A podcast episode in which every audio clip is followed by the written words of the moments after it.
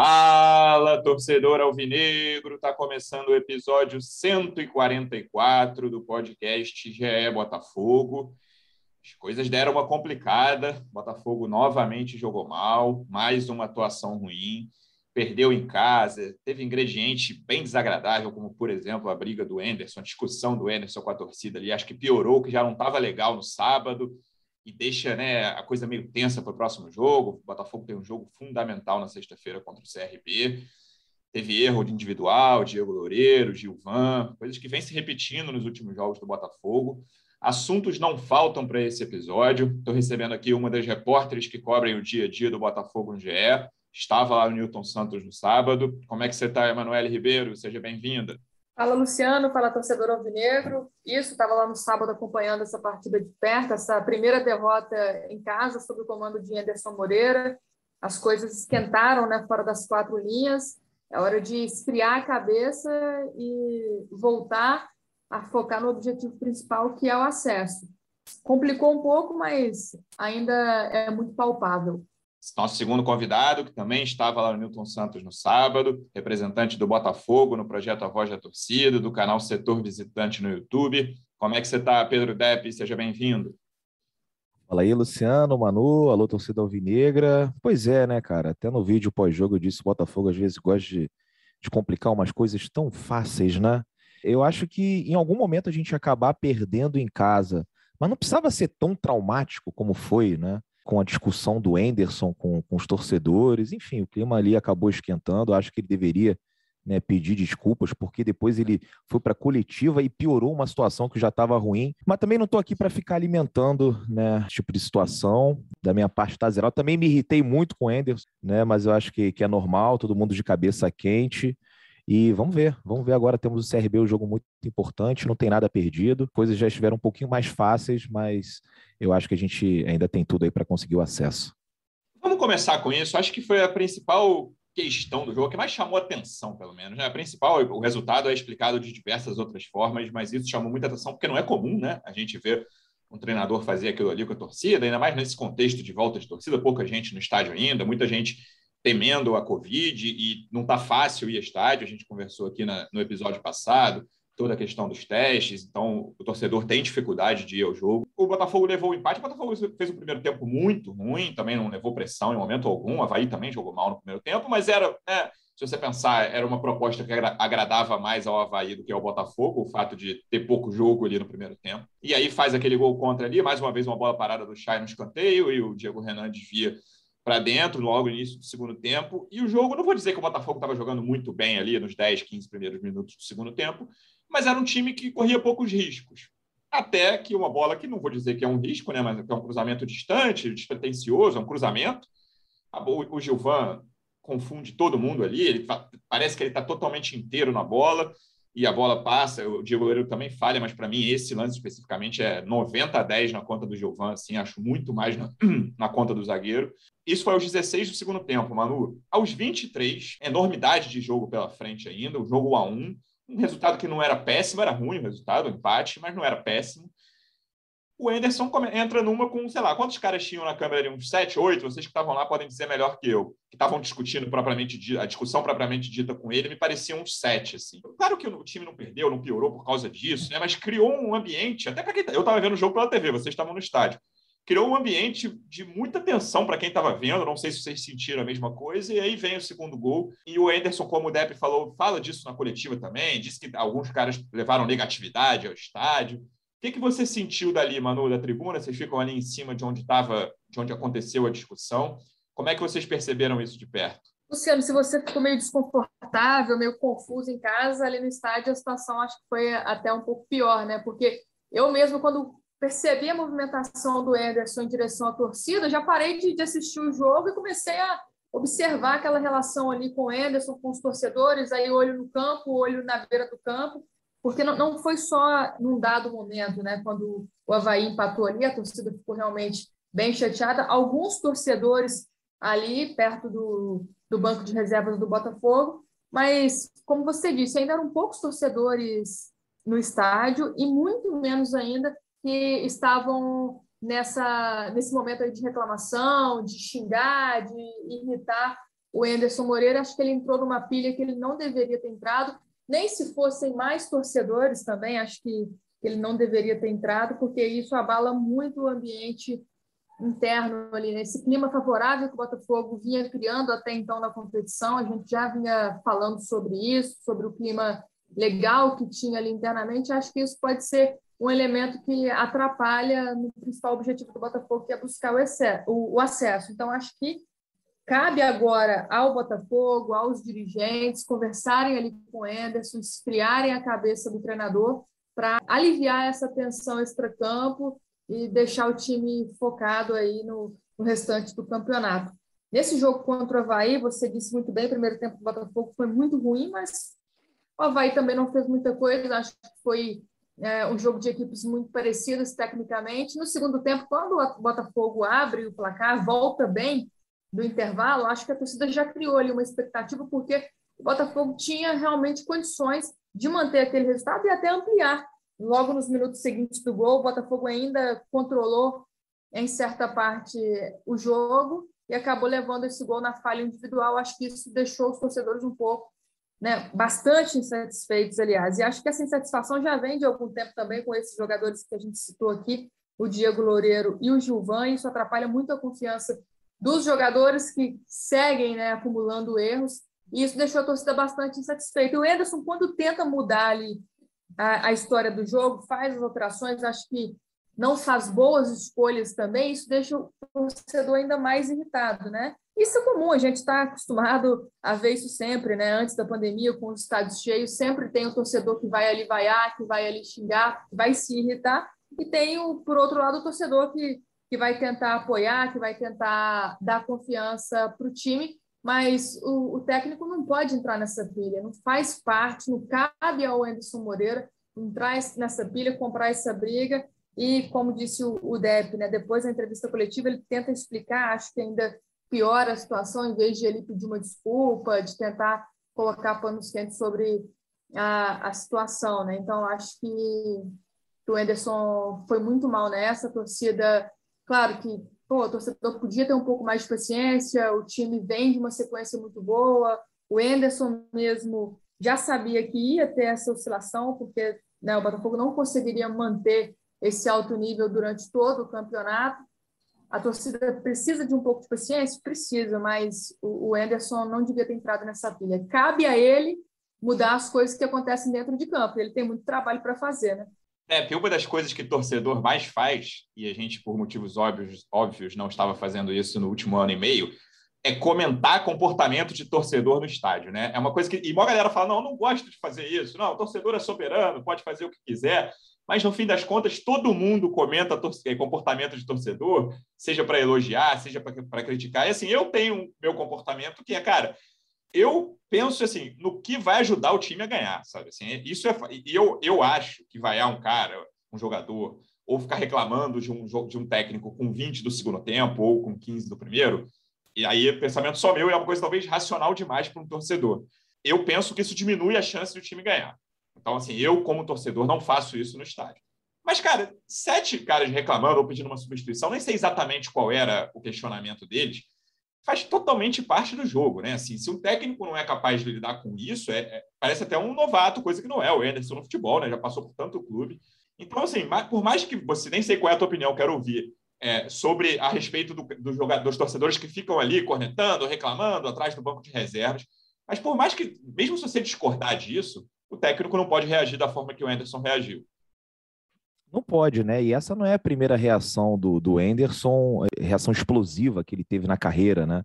Tem uma entrevista coletiva dele na época do Goiás, que ele bate boca com o repórter, é completamente desproporcional ali na maneira como é, ele rebate o profissional. Teve também esse caso dele Jogo do com confiança. o quarto árbitro do Confiança, que ele perde completamente ali a linha, né? Humilha o quarto árbitro. Então, assim, se ele se comporta assim com os outros, é, não sei por que, que ele entrou tanto nessa pilha, né? Não vale tudo, por que, que o torcedor que está ali atrás também não pode dar uma cornetada?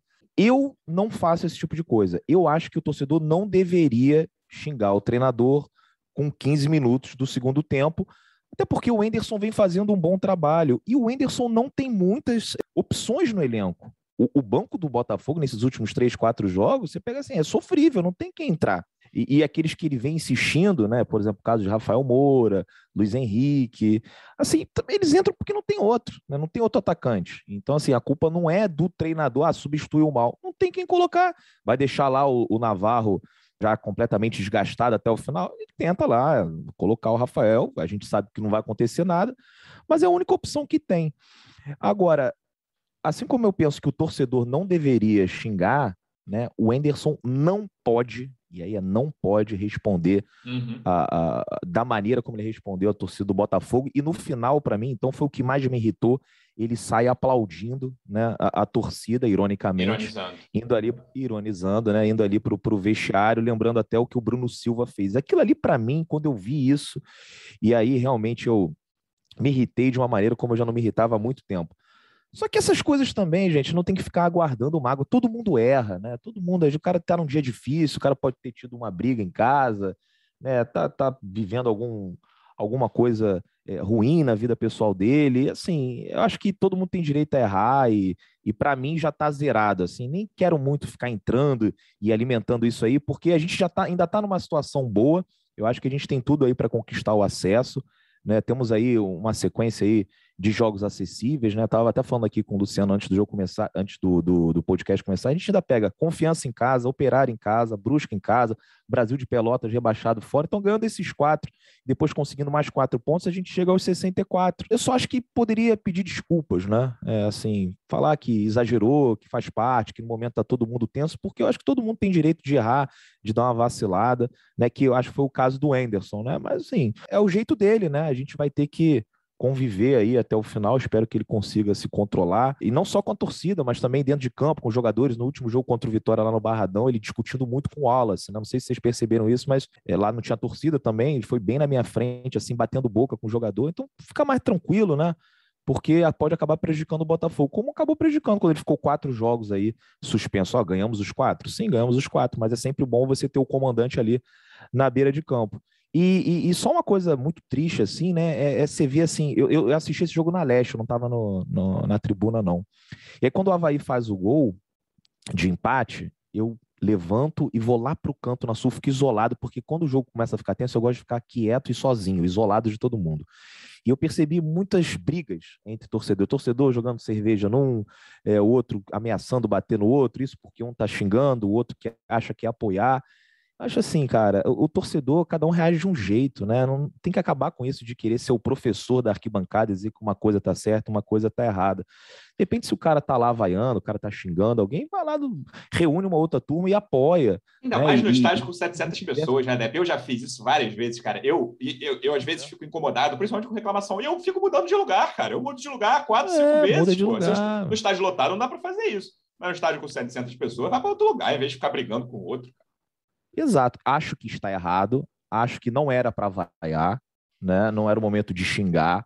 Mas eu acho que o cara também tem o direito de extravasar ali da maneira como ele quiser, não tem essa, né? Então, assim, ainda mais o torcedor que é, fez um sacrifício para poder ir ao jogo, exame a 90 reais, fora o, o dinheiro, por exemplo, paguei 90 reais no exame, mas paguei 25 reais de Uber para ir até o local do exame, mais 25 depois para voltar. Então, é, olha só quanto é que saiu aí, 140 reais só para começar a brincadeira, né? Fora o ingresso, que no meu caso eu tinha, que era de graça, o check-in de sócio proprietário, mas aí tem também né, o, o, transporte até o estádio, mais a cerveja, mais o, um sanduíche, mais um negócio, você vê assim, é um programa caríssimo. Então, assim, o torcedor se sente no direito, acho que está errado, mas também não vou ficar dizendo que, que ele não deveria fazer isso. As pessoas reagem cada um de uma maneira. Só, só completando uma coisa que o Deto falou aqui, Luciano, dessa questão do, do aplauso né, na saída de campo, o Anderson depois ele fala na coletiva que ele não aplaudiu, aplaudiu ironicamente. Pareceu muito que foi, né? Mas ele. O que ele me deu mais raiva ainda.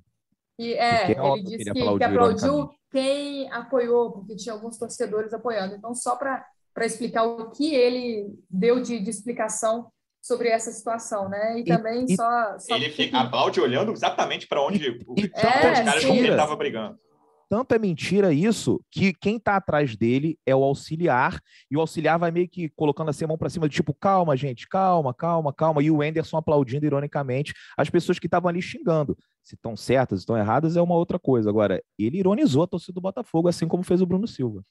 Sim, é, só para colocar que a, a explicação da parte dele. É, sim, ainda sim, que tenha ironizado uma pequena parte ali, né? Mas ironizou torcedores é. do Botafogo, não tenho dúvida disso também. Não só pela, pelo gesto, mas pela, pelo contato visual, para mim ficou muito claro. Manu, uma pergunta simples e direta. É hora de mudança no gol do Botafogo? Eu acho que sim, mas acho que não ao mesmo tempo, porque a mudança que tem à disposição ali no muro, do Anderson Moreira. É, Manu, dá uma acho, boa notícia acho... pra gente. Dá uma boa notícia. Fala que o gatito vai voltar. Assim, eu não acho que o Douglas Borges seja melhor do que o Diego Loureiro. Então, eu acho que entre essas duas opções, talvez é, eu manteria o Diego Loureiro. Por outro lado, também acho que ele não esteja no momento de total confiança e segurança. Então, talvez seria o momento dele esfriar um pouco a cabeça ali no banco de reservas. Agora, a questão é, é essa, né, Depp? Quando o Gatito volta, Gatito ainda não está na total condições físicas de voltar, plenamente, né? Ele ficou afastado, inclusive, de alguns treinamentos.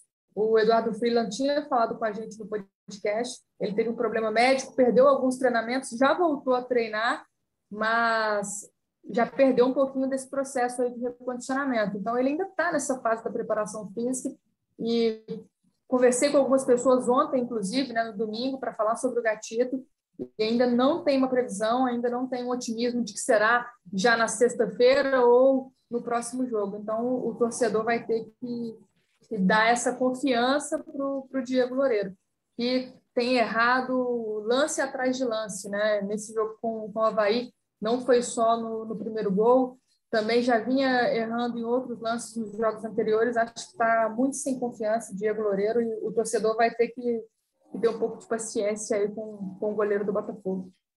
A gente comentou no último episódio como a insegurança do goleiro contribui para atrapalhar o restante do time, né, Depp? E acho que isso está muito claro, ainda que eu ache que o Diego não foi o principal responsável pelo primeiro gol. Acho que está muito na conta do Gilvan, que também vem falhando. E o Gilvan, justiça seja feita, eu fui um dos que falaram aqui no início da temporada que achei que o Gilvan ia dar conta do recado, seria um titular que não eu comprometeria muito. Claro que zagueiro vai falhar, né? não tem zagueiro que passe uma temporada sem falhar, é, mas ele está numa fase muito ruim, assim, quase todos os jogos ele falha, não é só uma vez, assim, comete duas ou três falhas bobas.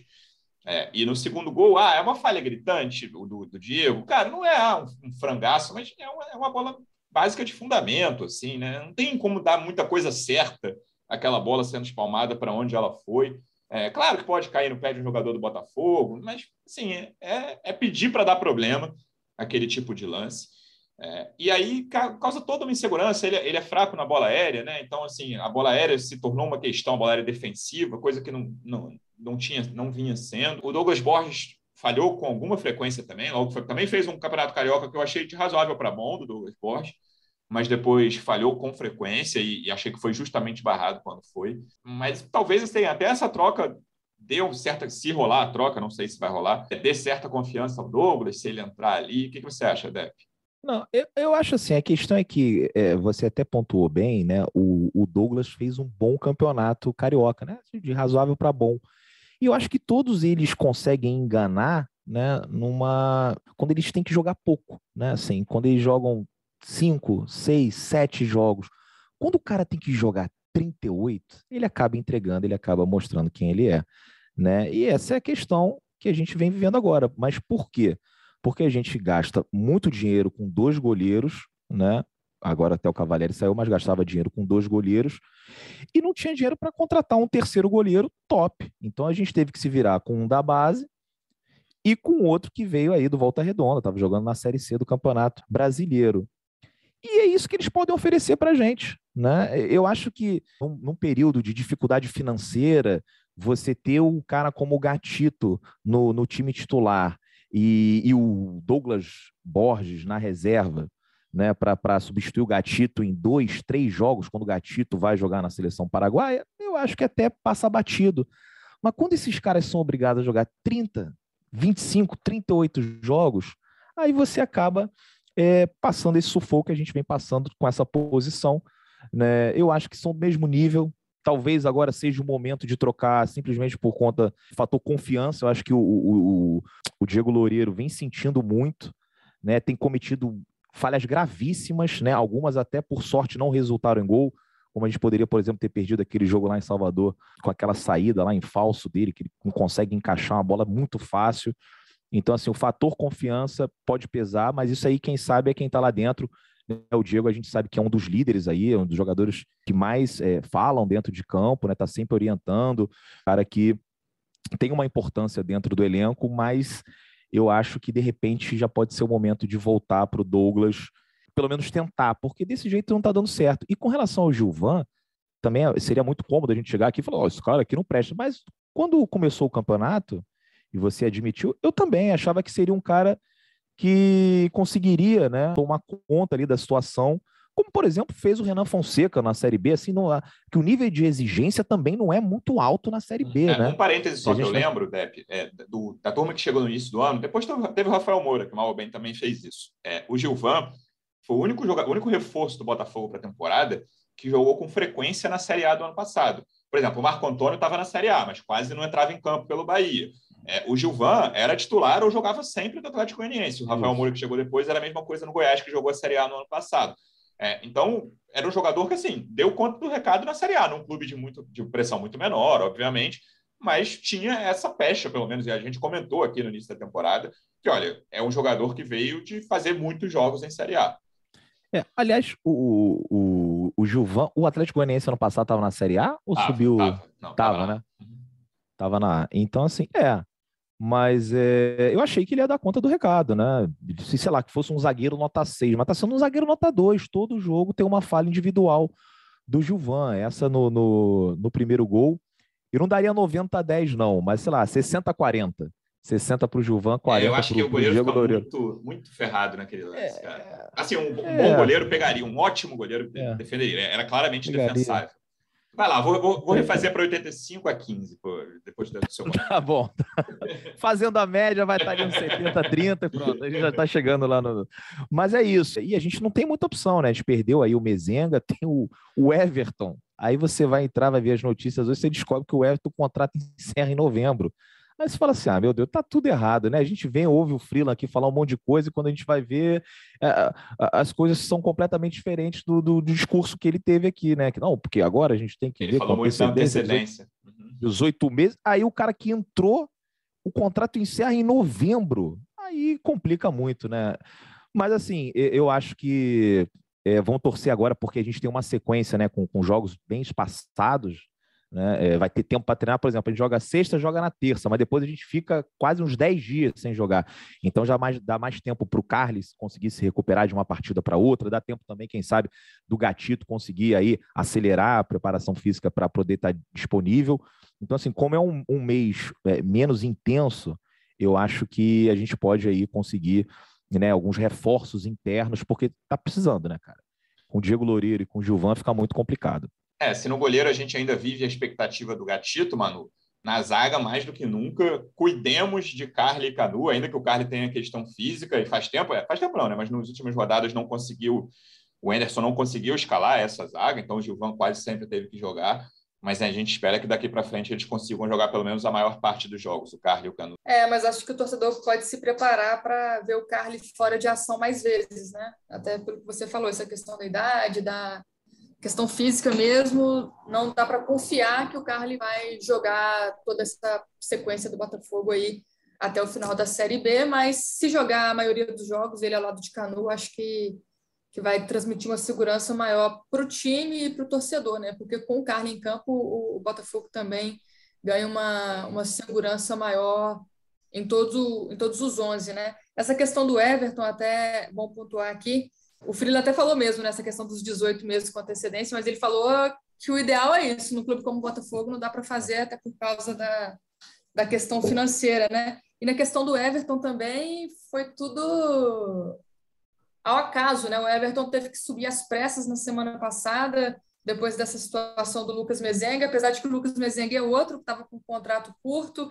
e o Botafogo não imaginava o que estava por vir, né? Essa questão dele entrar com, com a rescisão na justiça. Tanto que o cara viajou para Salvador, e lá em Salvador, na quarta-feira mesmo, o Botafogo teve conhecimento desse processo na justiça e acabou afastando o jogador e chamando o, o Everton às pressas. Ele tem contrato só até o dia 31 de novembro, mas acho que na situação dele é até mais fácil a renovação porque ele tem contrato definitivo com o Botafogo, né? Ele pertence ao Botafogo, ele não está emprestado pelo Mirassol quando ele veio no ano passado.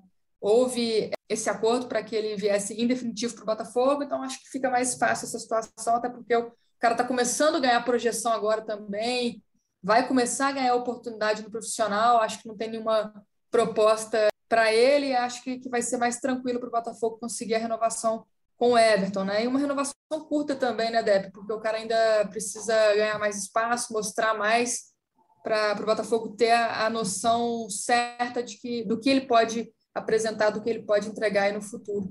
Mas é o que você falou, Luciano, é torcer para que o Carly e o Canu joguem a maior parte desses jogos que, que vem pela frente. Assim, o Juvan realmente fez um, um bom início de temporada, mas tem errado muito, tem falhado muito. E, e, concordo com o Depp, acho que a falha nesse primeiro gol do Havaí não coloco toda na conta do Gilvan, não. Acho que, que o, o Diego Loureiro teve uma boa participação, apesar de que o Gilvan teve uma participação Dá a sua percentagem aí, Manu. Vamos, vamos eu... subir essa média aí, Manu.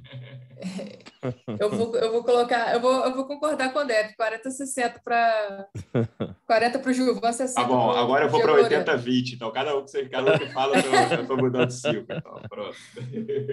Então, então eu vou colocar 50 50 para você baixar não, isso daí. 80 não. Fechei com 80 20, daqui não sai, daqui ninguém me tira. É, mas assim, é, é impressionante, tá aparecendo até os trapalhões, né, cara? Todo jogo tem uma lambança dos dois, né? Não se entendem muito mal. Então a gente fica, o torcedor fica meio desesperado, né? Já vai entrar nesse clima aí sexta-feira, meu Deus do céu, será que o Carly vai jogar? Vai ser Carly e Canu, aí o pessoal já fica mais tranquilo. Acho que de repente se entra o Douglas Borges também, o torcedor já. Que às vezes você se, às vezes você precisa se irritar com uma pessoa nova, né, cara? É, por mais que é, ele seja tecnicamente Diego, parecido. Com o Diego Loureiro, assim, e aí não é um, é um problema dos jogos recentes. O primeiro escanteio para o CRB vai ser um momento tenso. Já. A primeira, assim, três minutos do primeiro tempo, escanteio para o CRB. Arquibancada do Newton Santos. Silêncio total. Vai ser é, muito complicado quando tá o goleiro assim. Não, e aí vai falhar e o torcedor vai em cima de novo, porque é coisa mais normal do futebol. Né? O ano passado, se a gente tivesse torcida, o Marcelo Benevenuto não ia conseguir passar da 14 rodada, porque a torcida ia vaiar. Pessoa, um jogador vem falhando muito, é normal, qualquer time do mundo é assim. Né? Então, não sei se os caras ficaram desacostumados com isso, mas o futebol é desse jeito que funciona. Então, se o Diego Loureiro falhar numa saída, não precisa nem tomar gol, né? Vai sair na bola ali no escanteio, sai em falso, o torcedor já começa a vaiar, já começa a ficar tenso, todo mundo fica tenso. Então, de repente, para preservar, como eu falava no ano passado, meu Deus, deixa o Marcelo, inventa uma contusão, fala que ele tem que ficar duas semanas fora e depois volta no banco e vai voltando aos pouquinhos. De repente, pode ser o momento de fazer isso com, com o Diego Loureiro para preservar o jogador. Né? E você bota o Douglas Borges, que assim, não tem muita diferença. Eu acho até que o Diego Loureiro é um pouquinho melhor, mas não, não, não tem muita diferença. Então bota o outro para a gente se irritar com a novidade.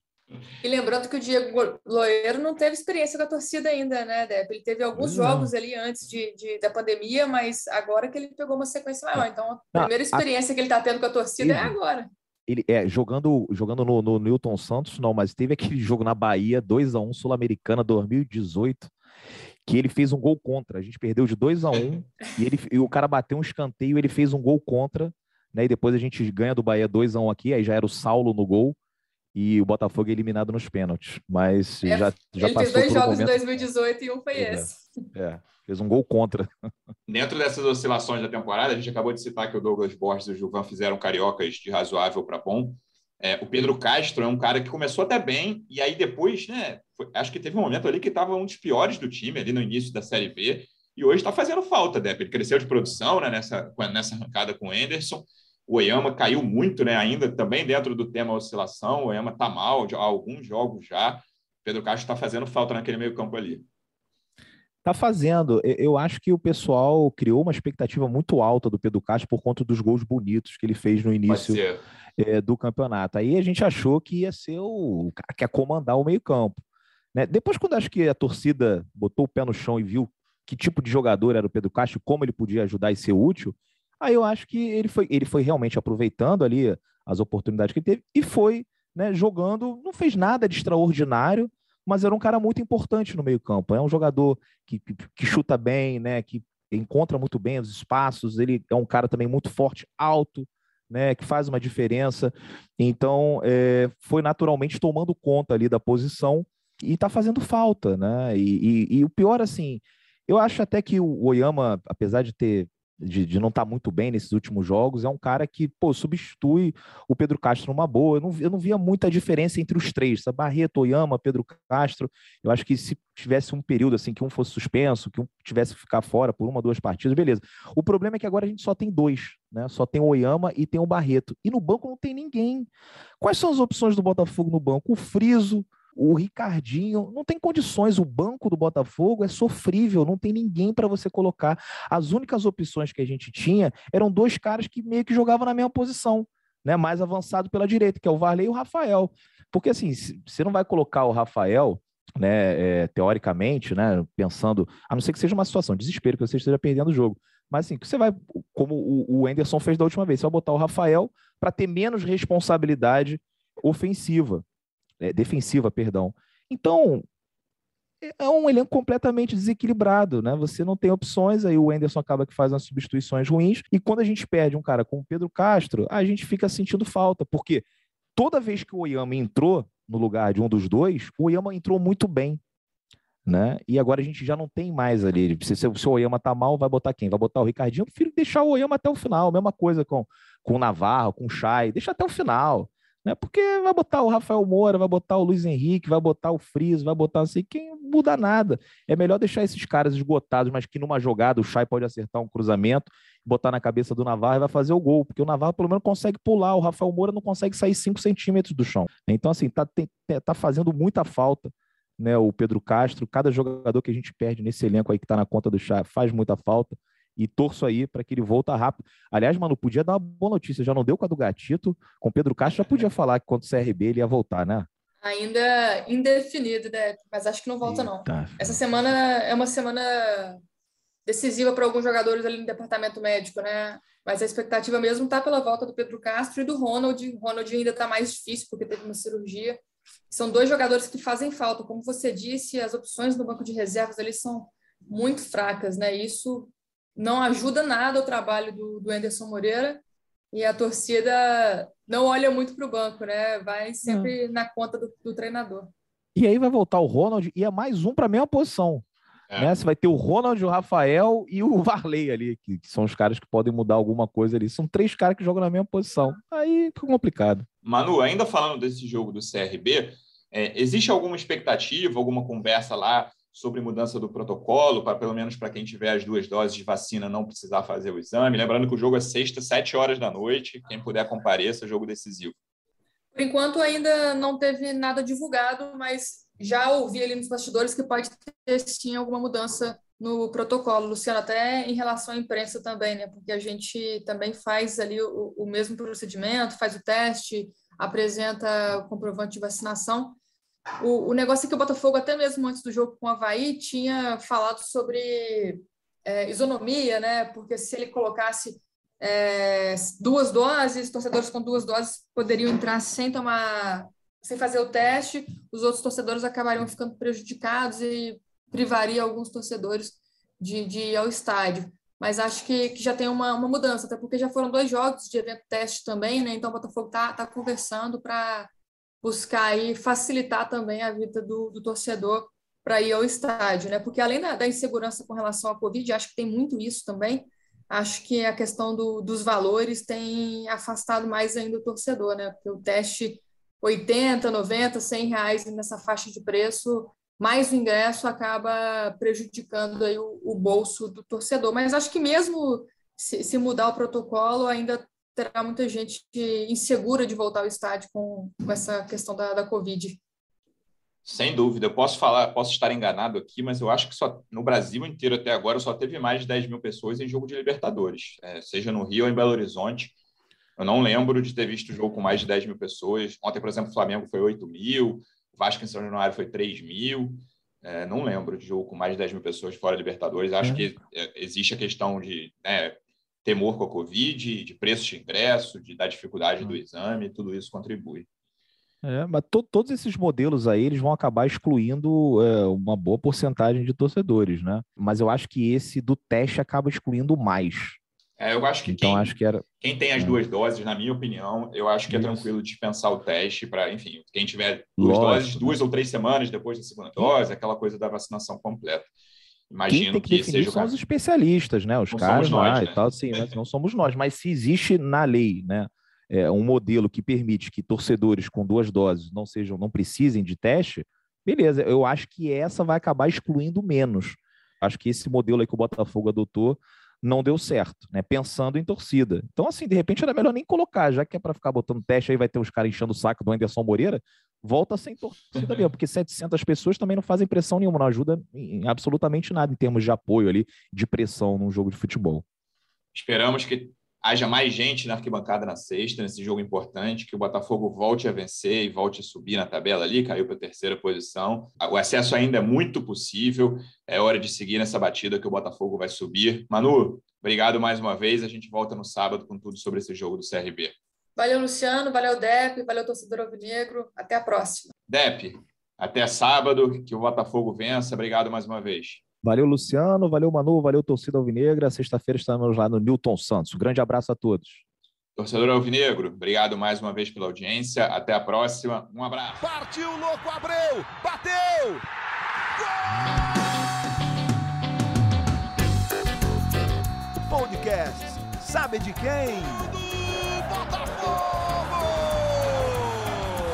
Do Alvinegro, do Glorioso. É o GE Botafogo.